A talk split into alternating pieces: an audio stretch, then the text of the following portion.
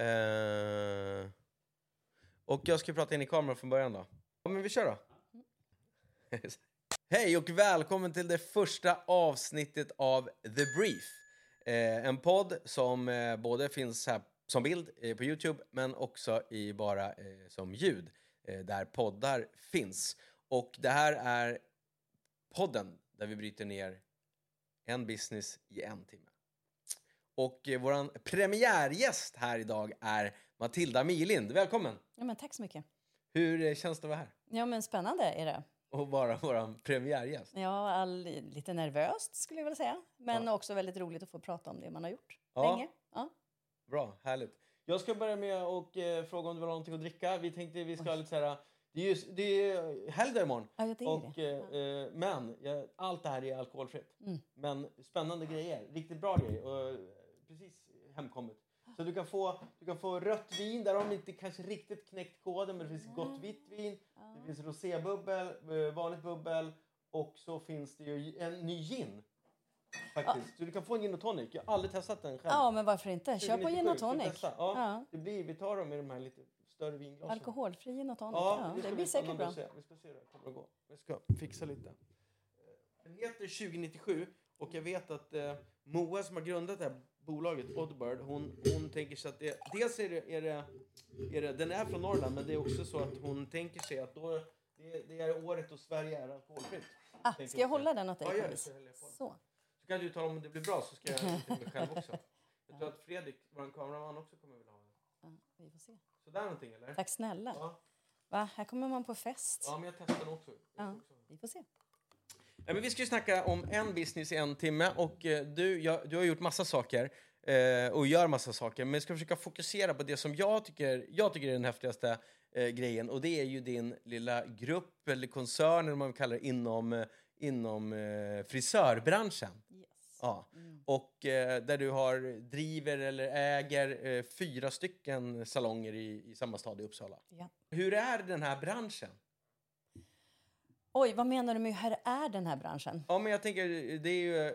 Alla har ju hår, utom jag kanske och kanske Ja, några till. nej, Men, har men liksom, så att det, det är ju en, det är ju en eh, stor business såklart. Ja. Eh, hur, hur liksom, kan, går det att beskriva hur ser frisörbranschen ut i, i Sverige 2023?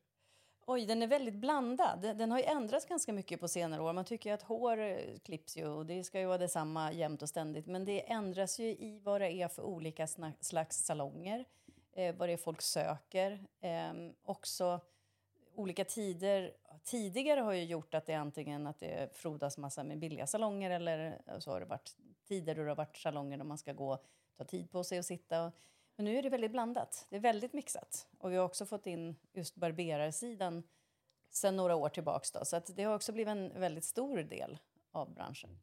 För när du säger precis, det är olika typer av salonger. Mm. Jag, jag har ju mina fördomar och eh, du behöver inte skriva under på dem eftersom du har Mm. ju också jobbat mycket mer med de här frågorna ibland. Men det finns ju, det finns ju eh, riktiga frisörföretag och så finns det kanske mindre riktiga frisörföretag. Och Mm. I min värld är du verkligen ett, ett, har ju du byggt ett riktigt frisörföretag.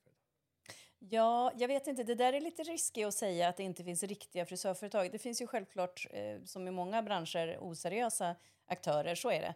Men det är inte så enkelt längre som att de som står och gör ja, men till exempel snabba, korta klipp eh, är oseriösa. Utan det är olika sätt att driva business och det får man ha respekt för, tycker jag. Eh, så att man inte gör ner varandra utan eh, det finns de som är väldigt seriösa som gör det också.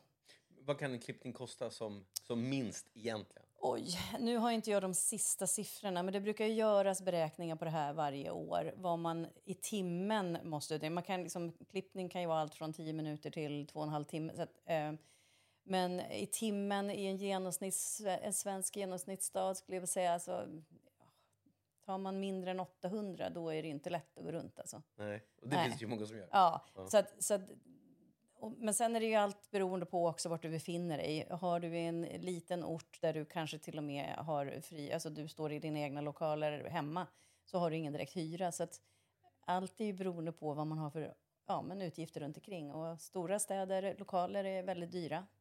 Ehm, så att, mm. Snabba klipp, kul sagt. Mm. Men, men vad heter det, för det, man har en lokal och så har man människor eh, som, som jobbar där. Det är väl de två stora kostnaderna Mm. Ja, kan jag tänka mig. Eh, och sen så har ju de här en, en maximal eh, lucka varje dag eller tidsslott där de kan klippa. Mm. Ja. Så hur ser, när du har liksom växlat upp businessen genom Mm. åren, hur, hur, har det, hur gör man det? Nej, men alltså man måste ju, det där är ju en sak som man fick ja, det, lära sig genom ja, hårt jobb och misstag kan man väl säga. Men det här att faktiskt våga börja räkna på och inte liksom bara stoppa fingret i luften och säga att vi ska nog ta så här mycket betalt eller vi tror att vi har mycket kunder utan att faktiskt kolla beläggningsgrad och kika lite grann på att eh, tar vi så mycket betalt så att vi går runt? För vi ska ju ha till utbildning om vi nu går ut med och säger till våra kunder att vi har eh, bra personal och kunskap i ämnet och sådär. Så att man måste ju sätta sig ner faktiskt och göra sin matteläxa skulle jag vilja säga. Eh, att verkligen inte titta så mycket på vad gör alla andra utan vad, vad behöver vi göra för att få det här gå runt och på det sättet vi vill driva det. För det är lite en inställning till företagandet i stort också. Men visst hände det någonting med branschen, jag vet inte riktigt när, det kan ju liksom där, där, man, där det fanns klippning eller så fanns det permanent. Och så var det, Men nu är det liksom, det är ju en industri med färg och Mm. Ja, det- förlängningar. Och vad, vad, när hände det? Ja, eh, alltså när jag började då 94, eller 94 då var jag ju delägare, förlåt, jag började ju 84 om jag ska vara riktigt ärlig, det är jättelänge sedan. Det var bara två år. Ja, eller hur? Ja. Nej, men eh, då fanns det två geléer på salongen där jag jobbade. Det fanns en som var genomskinlig och en som var genomskinlig med guldflarn i. Det var det som fanns. Och en skum, tror jag. Eh, på den tiden så var det ju sånt köpte man inte riktigt på salonger utan det köpte man ju på andra affärer. Ehm, och jag skulle vilja säga att skiftet kom, det kom ganska sent. Men någonstans där, ja men 94, ja, efter där någonstans 95. Ehm, då började det ju komma, för då började ju leverantörer dyka upp och knacka på dörren och ville sälja in saker. Ehm, så att någonstans där skulle jag säga att det här lite större just med produktmässiga kom. Då började också leverantörerna vara de som utbildade i saker också, väldigt mycket med färg och så. Om man delar in dem, man tänker sig att det finns frisörer, det fanns herrfrisörer och så kanske det fanns damfrisörer. Mm. Eh, men nu finns det som du sa, vad beskriver en barberare kort? Vad, vad är den? Ja, men en barberare har ju hand om det som man i huvudsak då, eh, om man nu ska dra det den svängen, men har hand om det som har med män att göra. Skägg, hår, ja, grooming, eh, allt det som till ingår i det. Men de, om man är bara barberare, det låter ju tråkigt att säga så, men då har man ju inte det här att man då står och färgar långa hår eller eh, har gått in på damklippningar och sånt där. De flesta som finns i Sverige, som även de som är barberare i dagsläget, de är ju frisörer som har gjort extrautbildning för att bli barberare. Så att det är inte så per definition att de inte kan det andra oftast, utan de har ju tagit det som en extra. De tycker det är roligt att utbildas extra i det. Så barberare kan man säga ny, lite ny kategori, även om det fanns kanske var tydligare för till och med ännu längre sedan. Men Ja. finns, finns det andra kategorier som finns idag som man också kan liksom... Nej, det här men, med förlängningar och Ja, absolut. Alltså, och där är ju också så här, det är samma sak där. Man, I grund och botten blir man ju frisör och det är varken dam eller herre. Alltså, det är ju till och med så att man får inte kalla det dam eller herrklippning sen väldigt, väldigt många år tillbaks. Eh, och för det anses diskriminerande. Eh, så att man får ju jobba på ett annat vis. Men, men, eh, ja, men åter till frågan då. Det är ju så att de allra flesta gör ju någon utbildning utöver det de har som grundutbildning. För det är ändå en grundutbildning man går när man blir färdig. Och är man sen så, så att man tycker det är fantastiskt roligt att bli specialist på färg, ja, då finns det massa utbildningar att ta på det. Eller om man vill hålla på med extensions eller hålförlängningar och så. Då. Eh, men man gör ju oftast det mesta, men man kanske är lite extra duktig på någonting. Det här med, för du har ju byggt liksom ett Mm. företag och byggt flera varumärken. Liksom. Berätta hur du tänkte kring det. Eh, Du, det började med en salong, vi kommer ju ta historien sen, Mm. Ja, men liksom, det ja. började med en salong och sen vart det Ja. två. Hur, och sen har det utvecklats till fler. Hur har du tänkt där? Ja, men alltså, bara grunden till att det blev två var faktiskt att jag började jobba tillsammans med personalen på ett sätt som då specifikt inte alls var vanligt i vår bransch. Utan vi, eller jag satte igång då och jobbade så att vi utbildade salongen tillsammans med personalen. Och någonstans där på vägen så var det faktiskt en i personalen som sa att ja, men ska, vi inte, ska vi inte ha en salong till? Och det där för en som tycker om att utveckla saker och, och eh, kanske inte är förvaltare i grunden så det där slog an direkt. Det var ju jättekul. Så vi började kika runt och eh, du vet när man drömmer om något så börjar man se saker helt plötsligt. Så personalen kom in efter luncher och eh, berättade att där har vi en lokal, den är ledig, den ska vi ha. Så att vi satte ett mål och vi satte ett år då vi skulle ha salong nummer två och den blev av i princip ett helt år innan det var tänkt att vi skulle ha den. Den kom för fort, men den kom i alla fall. Um, och där hade jag redan sedan många år tillbaks en, en liten tanke på vad jag skulle vilja göra för inriktning. Så det var ju otroligt roligt att få eh, spacea loss och göra det. Jag är ju väldigt fascinerad med varumärken, mm. men det var aldrig något snack om att det skulle vara ett nytt varumärke? Ett nytt Nej, alltså vi hade ju en salong som var, vad kan man säga, man kallar det då en unisex-salong där alla är välkomna, alltså egentligen.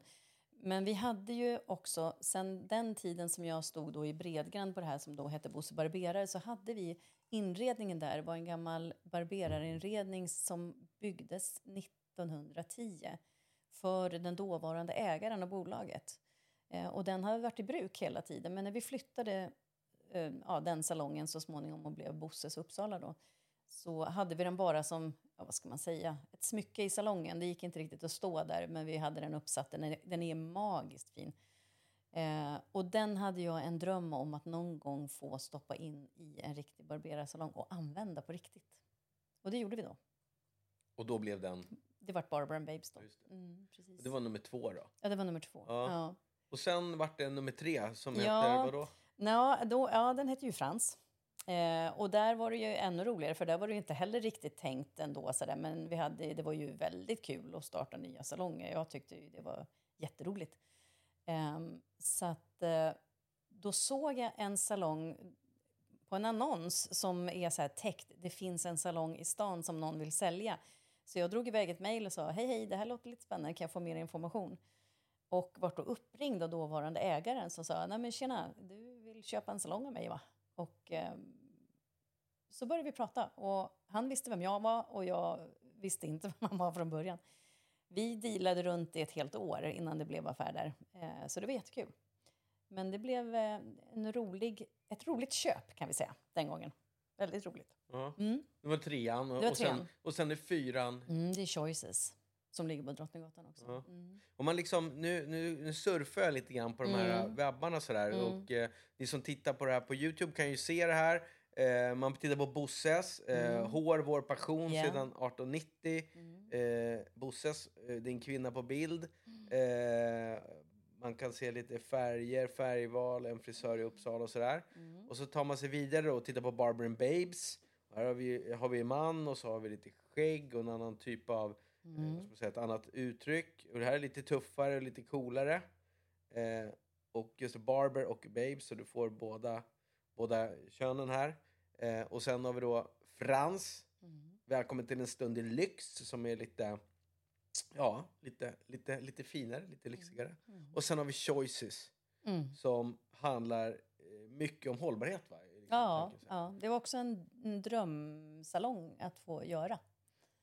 Och hur liksom skulle du säga, om, om du kort skulle beskriva de här fyra salongernas olika positioner mm. i, på marknaden eller människors mm. medvetande? Mm. Det här är ju roligt, för det här tog vi fram ordentligt då. Men det är ganska roligt, för de orden sitter ju ganska mycket med. Bosses skulle jag vilja säga är integritet och eh, lugn och ro. Eh, faktiskt. Små fönster, man sitter i lugn och ro. Sitter man där så eh, ja, men kan man sitta utan att folk springer förbi och tittar och ser att man är där. Barber and Babes, där har jag i mitt huvud eh, så är det eh, Barber säger sitt. Eh, Babes är Crazy Daisy, det är mycket crazy colors. När vi annonserar efter personal så vill vi jättegärna att de kan sånt. Ni såg kanske på bilderna att det är lite lila hår, det är rosa hår, det är lite, lite galenskap kanske kan man säga. De är otroligt kreativa eh, just i det färggranna då. och sen Frans, ja, men där bestämde vi oss för att det skulle kännas lyxigt och härligt att komma in. Eh, känna att man fick... Den är också stor lokal, så det känns aldrig trångt. Vilsamt. Eh, där marknadsför vi också mycket med att de är väldigt duktiga på att göra långa hår. Vi har mycket sådana kunder. Eh, och sen Choices, där var det ju... Där sa vi så här, ekologiskt, nej det vill vi inte kalla det, ekosmart. Alltså att tänka till, att de produkter som finns inte gör skada på naturen. Att vi jobbar smart från sopsortering till ja, men, val av leverantörer. Um, vi har valt att inte köpa in en massa nya möbler utan vi, mycket av det vi köpte där och satte in det köpte vi på second hand på olika ställen. Eh, vi har samarbete med ett företag som har hela vår väntmöbel och allt det som finns runt omkring där. Det är ju ett företag som har displayat sina möbler hos oss för de har ingen egen butik. Eh, man kan köpa de grejerna man vill när man är där och sitter och tycker att den här soffan är ju helt härlig så har man möjlighet att få kontakt med det bolaget då, genom att och de byter ut när de tycker att det är läge att visa någonting annat. Eh, men eh, Mm. Men det är liksom fyra varumärken. Upplever att du verkligen har lyckats med positioneringen, att rätt kund går till rätt ställe, att du liksom når ut och når fram med det här? Ja, men det skulle jag säga. Eh, jag tror verkligen att vi har hittat, jag menar, säg från Bosse till Barbara and Babes, där hittar vi en annan kundgrupp. Eller flera andra kundgrupper. Och sen när vi på Frans, ja då var ju en befintlig salong som vi tog över. Eh, och där fanns det ju en kundgrupp som vi utvecklade vidare. Eh, och sen Choices en helt separat kundgrupp det också. Så att, ja men jag tycker det. Eh, det. Tyder på det när vi tittar på beläggningsgraden i alla fall. Ja, det, ja. Men, och de ligger ju väldigt nära, tre av dem ligger ju väldigt nära varandra geografiskt. Liksom. De så de skulle ju näst, alltså, Eh, om man tänker sig att man vet att det är ni som ligger bakom mm. den här Mielin-gruppen som mm. det heter, så skulle man kunna tänka sig att, att då vet man att det är ungefär, att man tänker sig att det är ungefär samma och att det är lika bra, så att de skulle kunna kannibalisera på varandra. Men mm. det upplever du inte att de gör? Nej, den där, det där har jag ju fått hört jättemycket. Det, till och med när jag varit liksom hos bank och Almi och allt sånt där. Så där kan man inte göra. Utan antingen ska man göra exakt samma och bara göra copy-paste eh, och då får man inte vara för nära. Eh, men jag har hela tiden känt i magen att det här måste bli bra och jag har inte förstått varför det inte skulle kunna gå att utöka. Eh, så att det var otroligt. Jag hade inte gjort det om jag inte hade gjort det på det här viset för jag hade inte tyckt att det var roligt att göra kopior. Finns, för det finns ju inte, rätta mig om jag har fel, men det finns inte så många eh, bra, företag i frisörbranschen i Sverige som har lyckats liksom bygga någon form av större... Några har gjort det, mm. vi kommer väl in på några av dem, mm. men, men eh, som har liksom lyckats bygga företag av det här. För det är mm. inte så lätt. Eller? Nej, nej, det är inte lätt. Det är ju en, en låg marginalbransch. Alltså, har varit länge. Det är ju så lätt att folk tänker att ja, men det där är ju... Men det, eller, det är som i alla småföretag. Man får vända på slantarna och man får tänka sig för och man får försöka göra smarta beslut och sådär. Eh, men det finns ju några som har lyckats väldigt bra. Det finns eh, några kedjor som är, ja, i alla fall södra Sverige har ju i alla fall två riktigt, som har betydligt fler salonger än oss.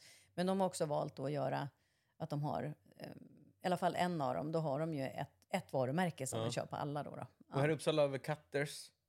Ja, Cutters finns ju, skulle jag nog säga, över ja, större delen av Sverige, Norge också. Eh, så att, och det är ju en kedja. De, mm. har ju, de har ju specialisera sig på mindre salonger där man går in fort och klipper sig fort och så är man ute därifrån. Lite så. Och det är deras, var, eller mm. deras ja, idé. Då. Mm. Vad heter det, om du, om du skulle bara få flytta en enda salong och starta den i någon annan stad av de här, mm. vilken skulle du flytta då? Oj. Ja, men vi har ju varit i en annan stad en sväng eh, och vänt faktiskt. Um, jag, jag, kan inte riktigt svara. Ja, men alltså choices tror jag skulle kunna... Det skulle man nog kunna göra en grej av att kopiera och skala upp liksom.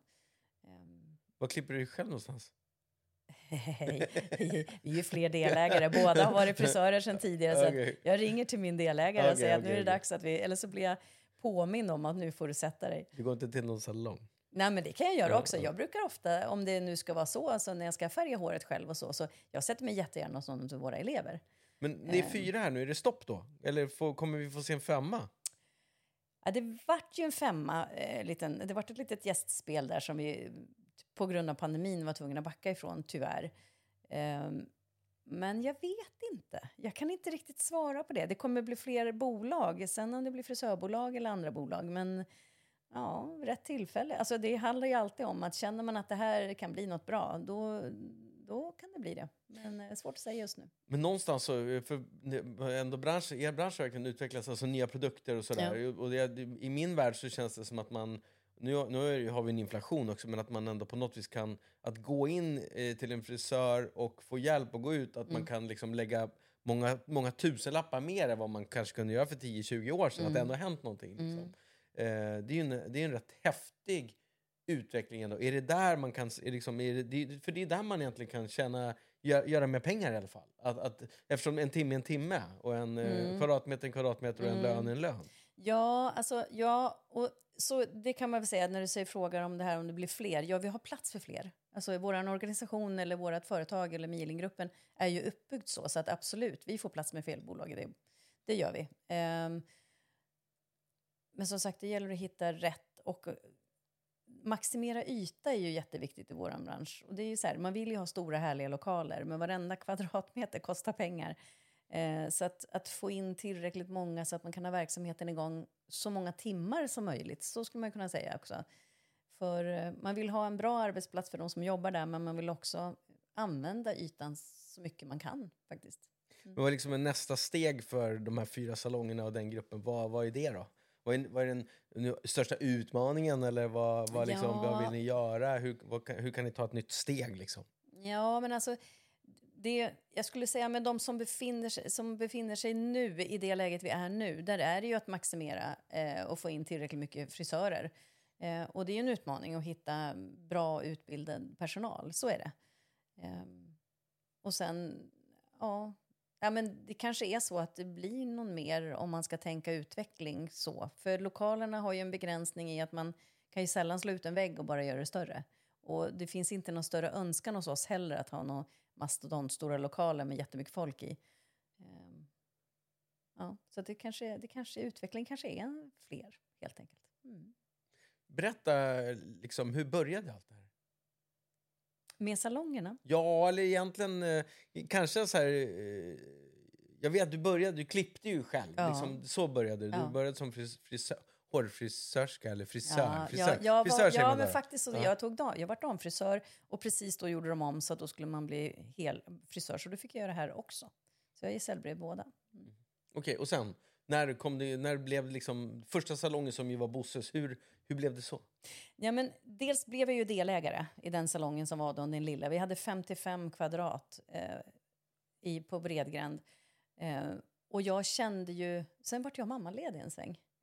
Eh, och kom tillbaks och fick den här extrema känslan av att men herregud, här har ju inte hänt någonting. Eh, och i den vevan så började de så här att det fanns, man skulle eventuellt kunna boka saker, ha en dator och ta betalt och boka tid på nätet. Så jag tror vi var en av de första salongerna i Sverige som hade internetbokning faktiskt. Eh, så det började där, men så vart det, ja nu var ju det klart. och nu då? Och i samma veva skulle jag ju börja ta över det här liksom, när det här började utvecklas. Och 55 kan man inte utveckla mycket på. Eh, så att, eh, ja, men då fick jag en sommar där jag gick och funderade på hur jag skulle kunna flytta den salongen. Vilket egentligen för mig kanske var en av de största stegen jag någonsin har tagit. Um, för då hade jag fyra anställda och vi skulle plötsligt in i nästan 200 kvadrat. Uh, så jag visste att jag måste skaffa mer personal och alla kostnader som ökade och sådär. Men uh, den resan var ju otroligt roligt. Jag hade superkul när jag gjorde det. Och det här Bosses, för Bosse var en person? Vem var ja, Vem Bosse var, var min bonuspappa. Bonuspappa, mm. Okay. Och frisör och frisörmästare sedan många, många år. Hade jobbat många år. Um, ja, så att han var ju min lärarmästare också då. Och du tog över, kan man säga, helt och hållet? Ja, 99, 20, 21 där. Ja. Vad liksom har varit de, eh, vilka är de största motgångarna eh, under de där, det är ju 23, det är 24 år. Ja, alltså, ja men gisses Ehm, det är ju när det, när det svänger i den eh, svenska ekonomin, då svänger det i vår bransch också. Händer det saker som gör att folk får lite panik. Ehm, pandemin är ju en, en sjukdom, men det har ju varit ekonomiska svängningar också tidigare. Då drar ju folk in på det direkt. Eh, så är det.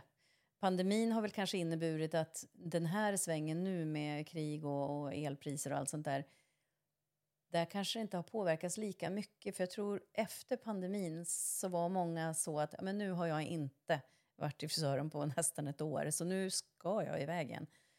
Ehm, men vi märker det ju, men kanske inte så mycket som tidigare ekonomiska kriser.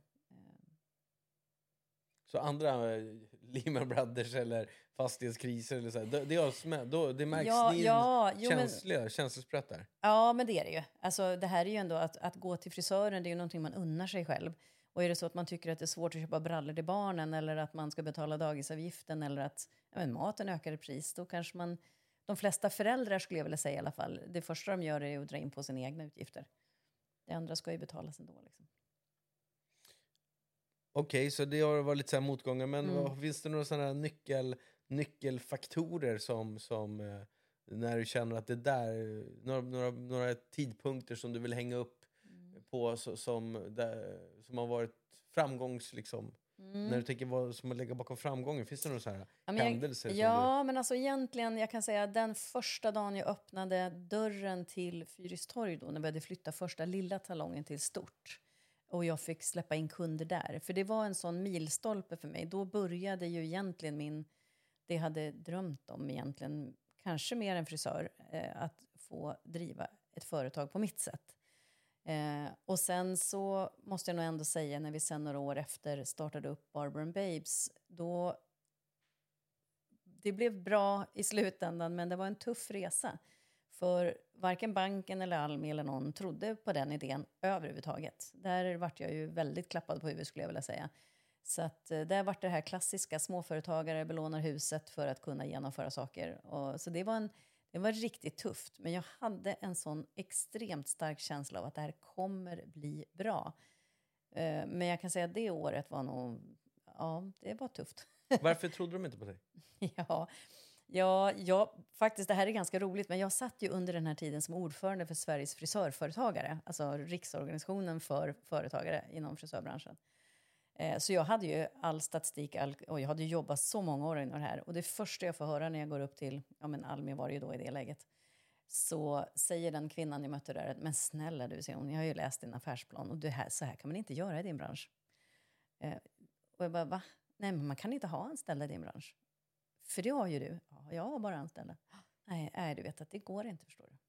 Och liksom börja där och sen, nej, det var konst, konstigt, det var surrealistiskt skulle jag vilja säga. Hur reagerade du då? Nej, men jag blev ju förbannad och så gick jag hem och så skulle jag bevisa att det gick ändå. Och det gjorde du? Ja, det gjorde det. Men det, det kostade mycket mer svett och möda och oro och nästan till magsår än vad det hade behövt gjort. För det gick ju runt på ett år. Vad tror du det beror på att du mö- möts av den här misstron? Liksom, Extrem okunskap. om, Ja, branschen. om branschen? Ja, ja, absolut. Det finns så mycket eh, idéer och tankar om hur den här branschen funkar och inte funkar Mm. som är ganska världsfrånvända skulle jag säga. Men det kan vara också både- dels att man har fördomar, för det har man ju. Mm. Men det kan också vara, det finns ju inte så många, i min värld i alla fall, exempel på, som, alltså, att titta Nej. på benchmark mot och se att Mm. de där har lyckats. Ja. Som jag var inne på, det är ju Mm. det är inte så många kedjor eller så många som har lyckats ha flera salonger och Nej. gjort det bra ändå. Nej. Nej, men jag tycker att det som var synd där, jag, för jag har haft fantastisk kontakt med Almi efter det. Eh, kanske också just på grund av det faktiskt. eh, men eh, det som var synd som jag uppfattade då, det var att den här personen i fråga inte hade Fixa någon bakgrundsinfo överhuvudtaget. Den hade inte tittat på någon benchmarking, ställde inga frågor om det till mig. Utan eh, det här är en bransch med mycket kvinnor i, du sitter här. Och det var lite klappar på huvudet från den här personen. Eh, men det, det gav ju ganska mycket. Jag blev ju förbannad, så måste jag ju ärligt erkänna. Att jag tyckte att det var förskräckligt. Jag hade, jag, så snygg affärsplan har jag aldrig haft som då. Men, men ja, jag fattar. Har, Mm. har det varit just finansieringsdelen med att starta de här salongerna? Det är, en, är, det, är, det, är det dyrt att starta salongen? Det Liksom, Ja, men det är det ju. För att oftast, alltså vi har ju det, ska, det är oftast eh, det är rör och det är ventilation och det är en massa saker som ska till för att eh, eftersom vi håller på med de produkter och det vi gör. Så att det är mycket regler att hålla sig till såklart. Eh, och vi lyder också un, under ungefär samma regler vad det gäller hälsodelen som restauranger gör. Det är ganska hårt. Så att det är investeringskostnader, ja. Och eh, stolar, om man ska ha vettiga stolar för sin personal, det är en stor utgift. Schamponeringar, allt sånt som ska installeras. Så att, ja, det kostar pengar att starta upp det, gör det. Finansiering, har det varit en tuff, har det varit en tuff del? Ja, finansieringsbiten. Ja, ja. Alltså, det, jag kan säga så här, du vet ju, nu sitter jag ju i en annan eh, organisation, jag sitter i Företagarna nu. Och eh, just frisörbranschen står i princip i alla banker, så är det är riskbransch. Nej, nej, gör inte. Om, man skulle, till, som jämf- om du skulle jämföra dig med någon annan bransch, så här, Mm. om det inte var eh, frisörbranschen, vad, vad, vilken ligger närmast? Liksom? Som, eh, ja, men alltså... Ja, men jag tror... Om, man inte ska titta till det så här, säga så här, ja men stylist eller naglar eller... Alltså, för det, men det är ju ändå inom samma gebit. Men jag skulle säga hantverksbranscher är hantverksbranscher. Det är, du behöver en person för att genomföra en uppgift. Du kan inte... få den personen att göra samma sak fyra gånger på samma timme. Utan du är ju begränsad av att du har en timme här och har en person som ska genomföra den här saken. Så att som tjänstebransch så är det ju tufft. Du kan inte liksom bara axla upp och, och sälja tre gånger så mycket på samma timme. Det är svårt. Nagelbranschen, alltså den har ju Mm. verkligen exploderat. Mm. Den, den typen av... Mm. Man förstår inte riktigt hur mycket kunder det finns, men det, det gör det väl eftersom, Ja. de, eftersom de lever och finns kvar. Det är, när man är utomlands så, så här, vissa länder är ganska häftig kultur runt omkring salongerna. Det, är Mm. liksom, det är som en samlingsplats. Alltså, Ja. Det är inte någon går in och klipper sig och så går ut så kommer nästa, utan folk hänger utanför på gatan och sådär. Vad, vad tänker du när du ser den kulturen? Vet du vad, vet du vad Ja, jag ja, menar? jag vet absolut. Jag har ju kunder också som har sagt som har eh, allra helst som berättade om att de är ju från USA och eh, afroamerikaner så de har varit på de salongerna Ja, och fått hjälp. Det är ja. lite, det är lite specifikt hår sådär om man så de blir ju jätteduktiga på det och där kan de ju gå in och hänga fyra timmar och så kommer någon kompis och så sitter de där, dricker kaffe och Ja. snackar vidare. Liksom så så det blir ju liksom en, en grej att göra, att hänga. Eh, Det är ju fantastiskt. Det skulle man ju absolut vilja. Jag hade ju mycket tankar på både på Bosses och på Barbara Babes eh, drömmar om. Och på Barbara Babes har man ju väl haft, haft en liten nice bar. Eh, så. Jag tänkte så här, klackbar där de säljer öl fast barberar salong. Där de, Ja. ja. Men eh, det är ju inte så lätt att få till. Det finns ju mycket regler runt det i Sverige. Okej. Mm. Mm. Mm. Med hälsa och miljö och alla Ja. sådana där saker. Ja, det är hårstrån som för De har mycket idéer för sig om hur farligt och läskigt det jag ska är vara. i Ja. restaurang och Ja. frisör är samma. Det, Ja, jag, nej, jag men alltså det går ju, nej, men man skulle ju kunna ha en kafédel. Och, ja, Ja. Det finns ju mycket idéer som man skulle kunna Ja. utveckla. Så. Där får man ha vattentäta skott. Eller, Ja, eller? nu är det ju inte så att det är hårstrån flyger inte runt på det viset. De la- ramlar ofta på golvet, så kan vi säga. Men det är ju en väldigt så att säga, det, det, det är yta och det är människor. Hur är, Ja. du, hur är det, svår fråga, stor fråga, Mm. men hur är du som ledare? Mm. Oj, oj, oj. Ja, men jag... Eh,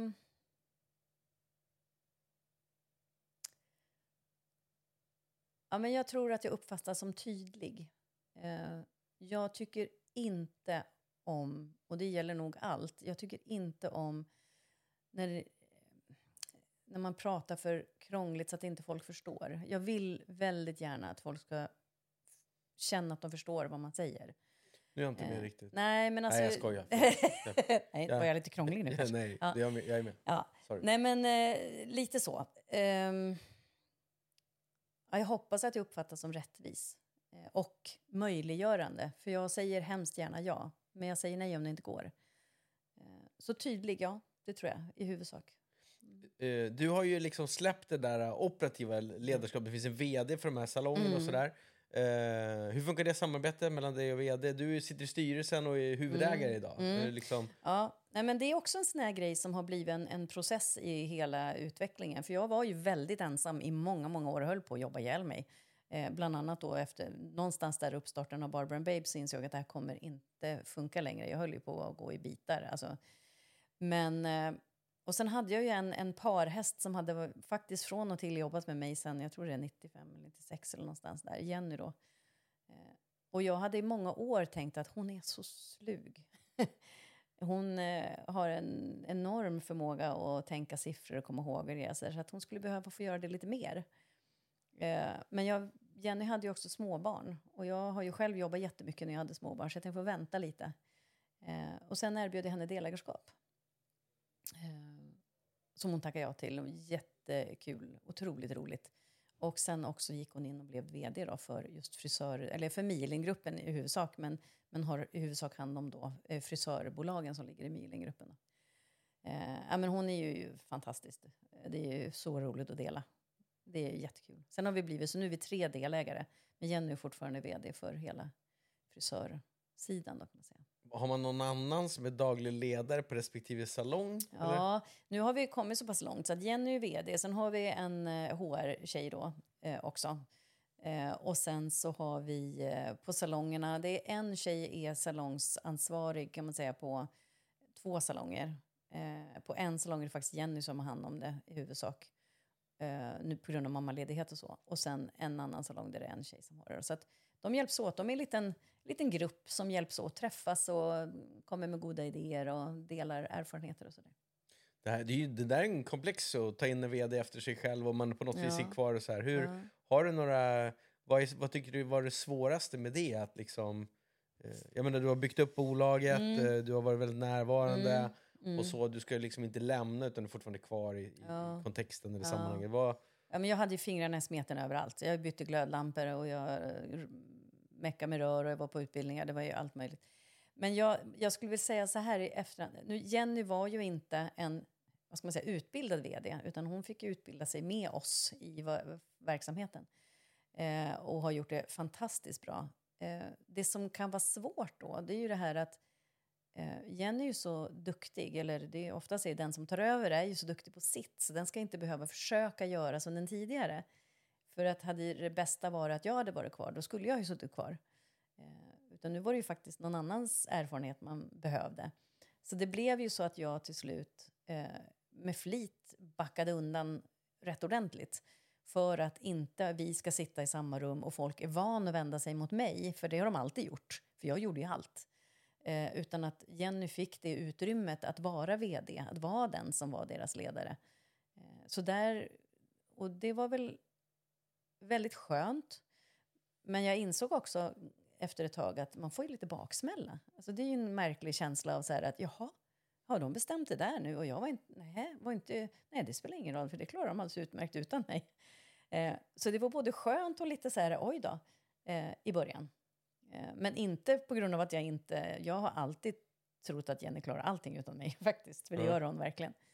Ehm, men går det att sammanfatta, kan du sammanfatta några tips då till någon annan som ska... Ja. För det här är ju vanligt att man Ja. vill lämna ifrån sig, ja. någon annan ska ta över. Om, Ja. Har du några liksom, tydliga tips då? Ja, Till, men alltså skriv tydligt ner vad det är som förväntas av den som tar över. Och sen bort med fi- fingrarna från kakburken. Alltså backa om det behövs. Och då får det vara, behövs det så, ja, åk till Spanien. Backa bara. För den måste få plats och, och göra sin egen grej. Stödjande, finnas på telefonen och hjälpa till om det är något som behöver göras. Men man måste backa och vänligt putta och säga det där löser du. Och så får, det skulle jag det är mitt tips. Eh, En del av det där, eller mycket av det där är ju lätt att säga Ja. och skriva ner i praktiken och sen har man något annat i ryggmärgen. Mm. Hur, hur jobbade du, gjorde, jobbade du med dig själv eh, på något sätt under den där tiden? För det är liksom Jenny måste göra på ett Ja. visst sätt och sen Ja. måste alla andra medarbetarna förstå Ja. att det, det, är någon annan, det är någon ny som bestämmer, kom inte Så att, men det är också du som måste förändra ditt sätt att tänka kanske och, och göra känna faktiskt. och göra. Mm. Ja, hur Ja, men då är, då är det nog lite grann det här också. Jag var ju tvungen att när, när någon, någon ringde till mig, för det är ju så, vi är, det är också så här, vi vill jättegärna vara åtkomliga för vår personal i princip jämt. Eh, det ser jag inte som något ont alls, det ser jag som gott. De ska veta att de kan ringa om de vill, men de ska inte känna att de behöver. Det är väl ungefär så. Eh, men när de då ringde till mig och sa att ja, men jag har försökt få tag på Jenny, eh, jag kan inte nå henne nu, vad säger du? Då får jag säga, men då får du vänta, för det är Jenny du ska fråga, det är hon som bestämmer sådana saker. Det, jag kan inte det längre. Eh, så att, att vänligt putta tillbaks faktiskt. Hur många gånger misslyckades du? Ja. Det vill säga att du, svarade ändå och sen kom du på att det där. Ja, men det gjorde jag nog. Ja. Alltså, det, där, det där får man ju... Och ibland fick man ju säga så här, så hade man ju kanske kommit med någon lösning och så bara, men vet du vad, förresten, glöm det. Alltså, ring till Jenny, det är hon som bestämmer det. Jag bestämmer inte det längre. Så det, det är helt okej att göra fel och sen säga så här, oj då, nu gjorde jag fel, vi, vi tar om det, jag, vi byter svar. Så, så tydliga, eh, liksom, tydlighet med förväntningar, Ja. backa undan, ja. eh, bra feed, kommunikation om man har tabbat sig. För det, man Ja. gör, det kommer gå Ja, snabbare. ja, ja, absolut. Det är liksom de tre Ja, viktigaste tipsen ja. kanske. Ja, och sen också självklart om då Jenny, nu behöver inte hon det på det sättet längre, men då specifikt i början, om hon då behövde ringa till mig för Mm. att bekräfta eller befästa någonting. Självklart, absolut. Men liksom, gå bakom och vänligt putta, kan man säga så? Lite. Ja, det kan man Ja. göra, tror jag. Tycker jag. Ja, men det, var, det var ju några bra tips Mm. Som är väldigt användbara. Man, tänker sig, och jag tror inte att, man behöver inte vara i frisörbranschen eh, för att få, lyssna, eller framförallt inte kring mig, men, men även när du tänker så här, om jag säger att jag står med en salong, det går ganska bra för mig, jag vill växla upp. Mm. Vad är dina liksom, tre viktigaste tips då? Vad ska man liksom göra för, för liksom, om, om man ska växa? Vad, Mm. Ja, men jag brukar alltid säga så här, kalkylerad risk. Alltså, man kan inte bara kalkylera, utan man måste ju också ta risk. Det ingår i konceptet att växla upp. Eh, men tar man bara risk och inte tänker efter innan, då kan det ju gå åt pipsvängen. Det kan gå jättebra också, men eh, det vet man inte. Eh, så att sätta sig ner och göra sin hemläxa, verkligen. Eh, Excel är ju fantastiskt på det sättet att det går att beräkna det mesta på sätt som är... Jag har alltid gjort en, en blivande budget för vad jag tänker att det ska bli. Sen har jag alltid skruvat på den och så gjort den exakt likadan fast om det går lite åt pipsvängen, vad händer då? Och lite grann om det skulle gå bättre, vad händer då?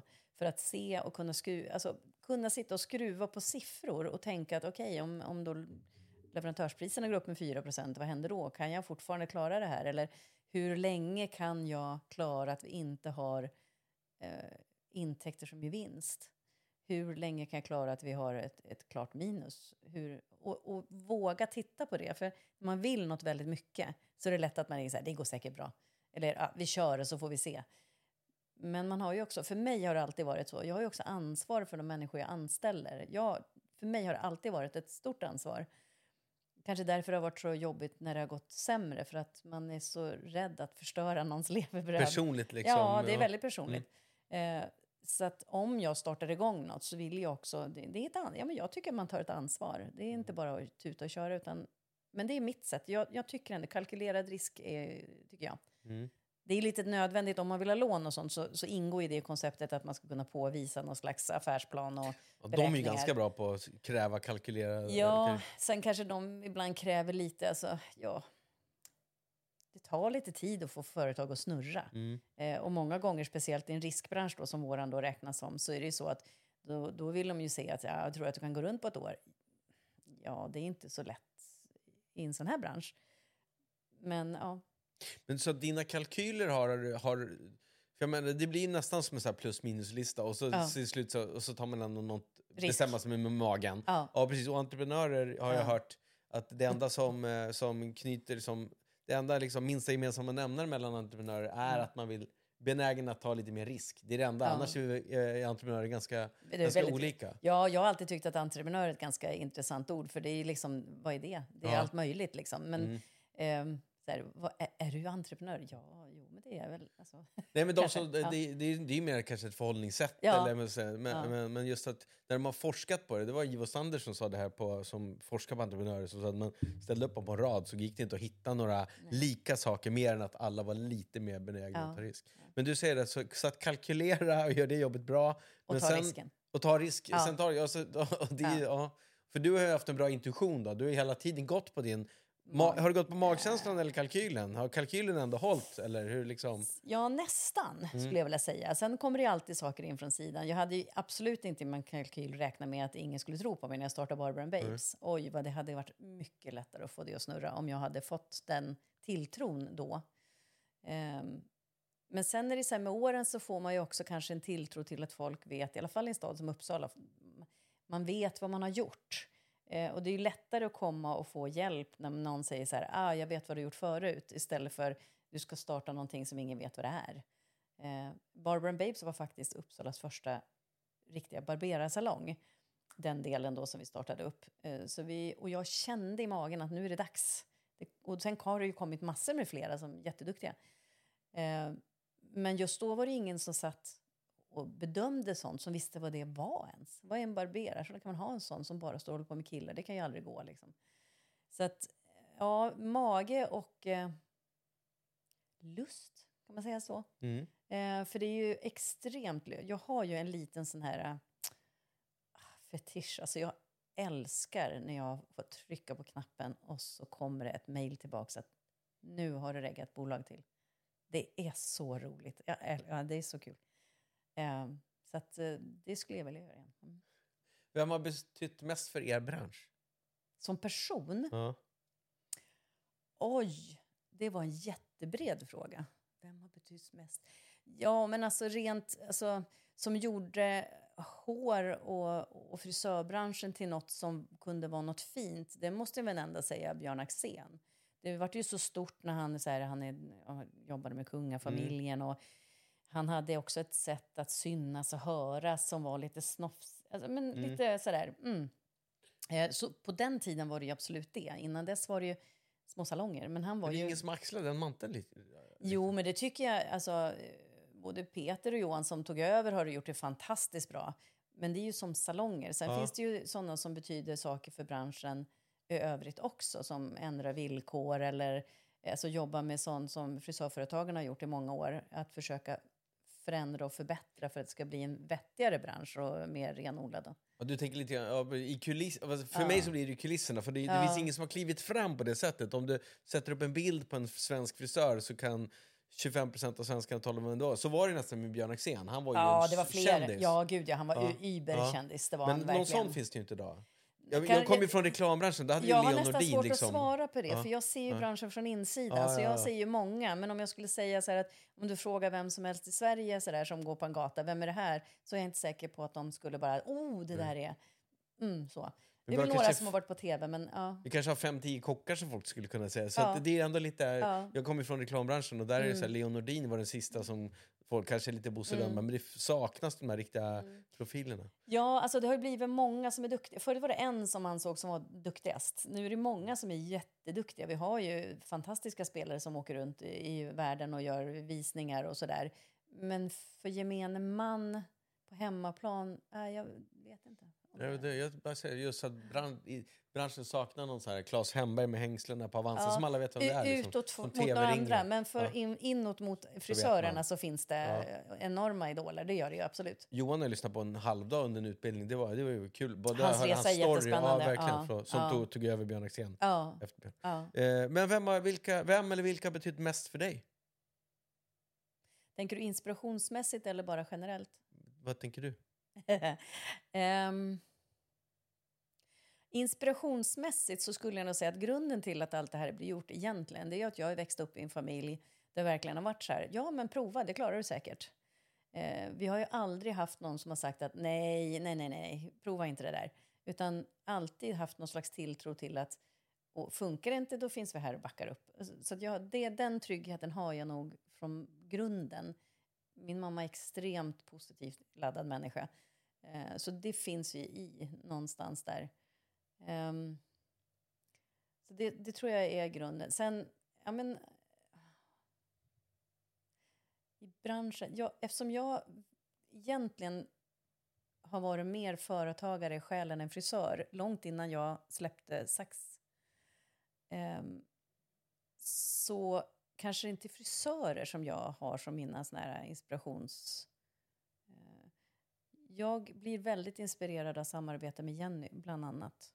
Eh, det är otroligt roligt. Vi har, när jag till slut efter många år släppte ifrån mig en liten skärva av ägarskapet så gav det mig så himla mycket tillbaka.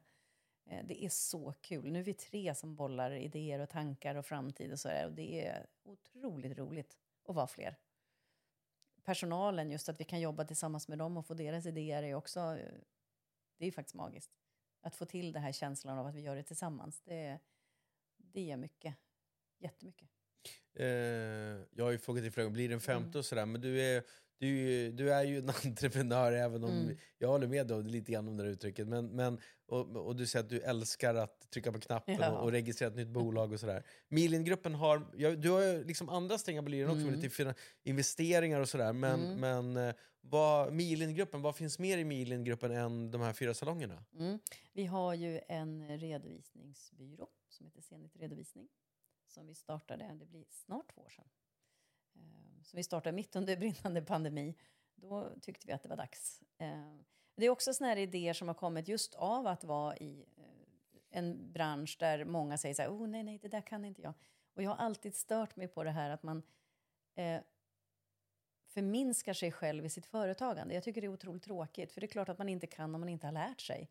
Eh, jag har ju gått den här resan genom att lära mig själv eh, hela vägen upp. Eh, och jag, jag vill ju att folk, människor som har företag, och mindre och medelstora, ska kunna känna att om jag har lite koll på vad mitt bolag är för någonting så kan jag också skruva lite på, på förutsättningarna och göra det bättre eller rädda upp någonting. Eller, men om jag inte ser något ett år så får jag i efterhand reda på att det gått åt pipsvängen det här året. Det går inte att göra någonting åt det. Eh, så att Zenit var ju en sån här grej av att det ska vara... Vi vill få till att det är ett lärande i det, att det är personligt och att man, man lätt kan underlätta för människor att driva företag på ett bra sätt. Det var så idén liksom startade. Men om det skulle bli något ytterligare, du säger, nästa gång du klickar på knappen, vad är det för typ av bolag då? Vad gör du då? Oj, jag är inte så himla bunden känner jag. Jag har ju alltid gått och skojat och sagt att jag skulle vilja ha en fabrik någon gång. Det En fabrik? Vara, ja, Mm. jag vet inte, det är något lockande med det. Men, eh, men det kan bli en ny salong, det kan bli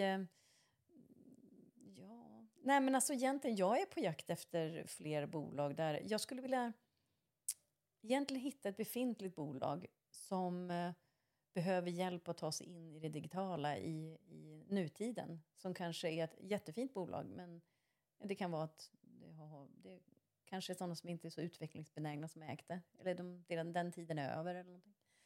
Um, för hur den är så när man driver företag och bolag så är det ju ändå, menar, det är människorna som man har i det. Så att de förutsättningarna är ungefär detsamma, det är personer man har att göra med. Eh, ja, men och driva företag är ju det är pengar in, pengar ut och, och lite andra förutsättningar. Och vissa är regelstyrda och sådär, men, men det är ändå i grund och botten eh, relativt lika. Supertrevligt samtal. Mm. Eh, och jag har fått veta saker som jag inte hade koll på tidigare. Mm. Har du haft trevligt? Fantastiskt. Om du tittar på det här sen, vilket jag inte vet, jag tycker inte om att se på mig själv.